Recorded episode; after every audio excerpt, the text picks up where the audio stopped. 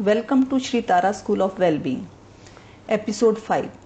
हाँ तो पिछले एपिसोड में हमने बात की थी कि क्रोध के संबंध में हमारी समझ उधार समझ है। तो आज हम इसी विषय पर बात को आगे बढ़ाएँगे और देखेंगे इसी आयाम का दूसरा पहलू कि क्रोध के संबंध में हमारा अपना अनुभव भी है।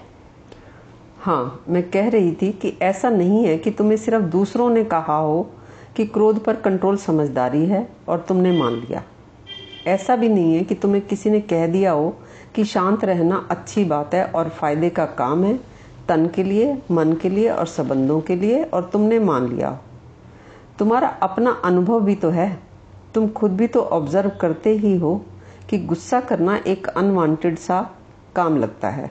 गुस्सा किसी को भी अच्छा नहीं लगता। जो गुस्सा नहीं करते, तुम्हारे मन में उनके लिए सम्मान होता है। मगर तुम्हारे अनुभव की असलियत क्या है, ये तुम्हें पता नहीं। दरअसल तुम्हारे मन में औरों के शांत व्यवहार की इमेजेस हैं, काल्पनिक तस्वीरें हैं तुम्हारे दिमाग में। उनके उस शांत व्यवहार से मिलने वाले सम्मान की भी तो तुम्हें चाह होती है, और सहज ही तुम्हारे मन में प्यास जगती है कि काश तुम भी उनकी तरह कूल होते। हाँ ये बात तो है कि क्रोधी तो कोई होना ही नहीं चाहता। कभी कोई ये नहीं कहता कि काश मैं थोड़ा और क्रोधी होता। तो तुम ये कह सकते हो कि ये कोई बुज़ुर्गों से, किताबों से मिला ज्ञान नहीं है। मेरा अपना भी ये अनुभव है कि क्रोध करना गलत है। क्रोध करने से तन, मन, धन और संबंधों का नुकसान होता है। क्रोध करने के बाद पछतावा होता है। क्रोध करना किसी को भी अच्छा नहीं लगता। निश्चित ही ये तुम्हारा अनुभव तो है ही। लेकिन तुम्हें जो बुरा लगता है, उसका आधार तो तुम्हारे मन में तय किया गया और दूसरों के द्वारा बताया गया सही गलत व्यवहार ही तो है। तुम्हें इसलिए ही तो बुरा लगा क्योंकि तुमसे गलत व्यवहार हो गया और ये तुम्हें दूसरों के द्वारा बताया गया है। अगर अरब देशों में कोई लड़की कार चला ले या स्कर्ट पहन ले तो उसकी माँ को बुरा लगेगा। पर अमेरिका में किसी माँ को बुरा नहीं लगता। कारण यही कि उस अमेरिकन माँ के मन में ऐसा करना बुरा व्यवहार नहीं है। ऐसे ही कुछ कम्युनिटीज़ में कोई अपने कज़न से डेट करे और उससे शादी करने के लिए सोचे तो किसी को बुरा नहीं लगता। और दूसरी कुछ कम्युनिटीज़ में इसी बात पर हंगामा हो सकता है। यानी ये बुरा लगना दूसरों के द्वारा बताई गई अच्छे बुरे व्यवहार की परिभाषा की वजह से ही तो है।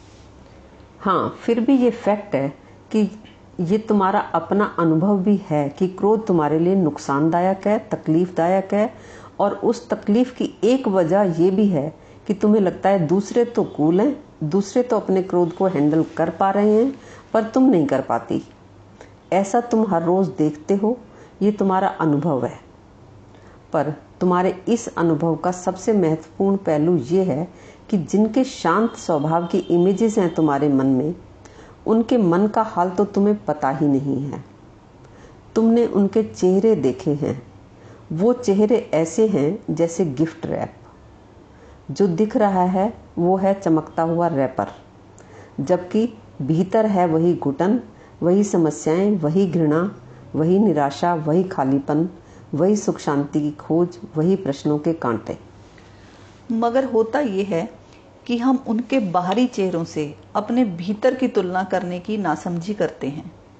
अपने मन का तो हमें असली हाल पता होता है और दूसरे का वो हाल पता होता है जो कि वो दिखाना चाहते हैं या जो कि वो दिखाते हैं। और भीतर कुछ और होना बाहर कुछ और दिखाना मन के लिए तनाव की स्थिति है। और तुम्हें लगता है कि कुछ लोग अपने क्रोध को कंट्रोल कर लेते हैं और शांति से जीते हैं। ये तुम्हारी उनके संबंध में कल्पनाएँ हैं, अंदाजे हैं, आधी अधूरी जानकारी के आधार पर। वो तुम्हारे भ्रम हैं। तुम कुछ का कुछ देख रहे हो। तुम औरों के डिब्बों की पैकेजिंग को अपने डिब्बे के भीतर के माल से निरंतर तुलना करते ही रहते हो। और तुम आधा अधूरा देखकर दूसरों की सुख शांति के संबंध में अपनी पक्की और परमानेंट धारणाएँ बना लेते हो। क्रोध से तकलीफ़ तुम्हारा अपना अनुभव तो है, मगर औरों के मन की शांति की कल्पनाएँ क्रोध से होने वाली तुम्हारी तकलीफ़ को भयानक रूप से बढ़ा देती हैं। तुम्हारे मन को एक स्थायी रोग लगा रहता है, तुलना का, कमी या अपराध बोध का, और किसी काल्पनिक शांति को पाने का।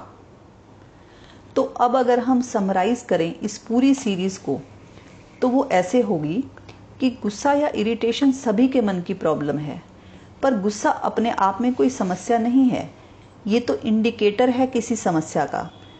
जब भी किसी को गुस्सा आता है, उसके पीछे कोई ना कोई कारण होता है, क्योंकि करीब करीब सभी को पक्का ही पता है कि क्रोध को कंट्रोल करना ही सही व्यवहार है। समझदारी है। तो सबके प्रश्न भी इसी डायरेक्शन में ही होते हैं कि क्रोध को कंट्रोल कैसे करें। जबकि क्रोध को कंट्रोल करना डेंजरस तो है ही, और फिर अंतिम रूप से क्रोध को दबाया नहीं जा सकता। असल में ये मल्टी डायमेंशनल समस्या है। इसके उपाय के लिए गुस्से के सभी कारणों को, सभी आयामों को देखना होगा, और हर आयाम को एक पहलू की तरह देखना होगा। तुम्हारी नज़र में तुम्हारे गुस्से का मेन रीज़न दूसरे का मिसबिहेवियर है। और दूसरों का बिहेवियर तो बदला नहीं जा सकता। पर ऐसा हो सकता है कि तुम्हारी नज़र में उनका वो बिहेवियर पहले जैसा मिसबिहेवियर ही ना दिखे तो ही तुम्हारे क्रोध की जड़ कट सकती है। और इसके लिए तुम्हें गलत सही से पार जाना होगा। मेरा ख्याल है हमने काफ़ी महत्वपूर्ण पहलुओं को कवर किया है, पर यह किसी के भी गुस्से का कंप्लीट सोल्यूशन नहीं हो सकता। कंप्लीट सोल्यूशन ऐसे दिया ही नहीं जा सकता। इन ऑडियोज़ में आपको कुछ अच्छी लगने वाली या कुछ नई बातें भी मिल सकती हैं। पर अगर आप अपने जीवन में वास्तविक बदलाव चाहते हैं तो उसके लिए आपको काम करना होगा। क्योंकि इन बातों को सुन लेने से आपके जीवन में कोई बदलाव आए, इसकी संभावना ना के बराबर ही समझो। यदि हमारे शब्दों में आपको उस संभावना की झलक मिले, जिसमें आपको लगे कि यहाँ समस्याओं के मिटने के उपाय हैं और आप ये छोटा सा, सहज सा, साधारण सा काम करना चाहें, यानी कि इस बात के संबंध में एक्सपीरियंस करना चाहें तो आप हमें अप्रोच कर सकते हैं।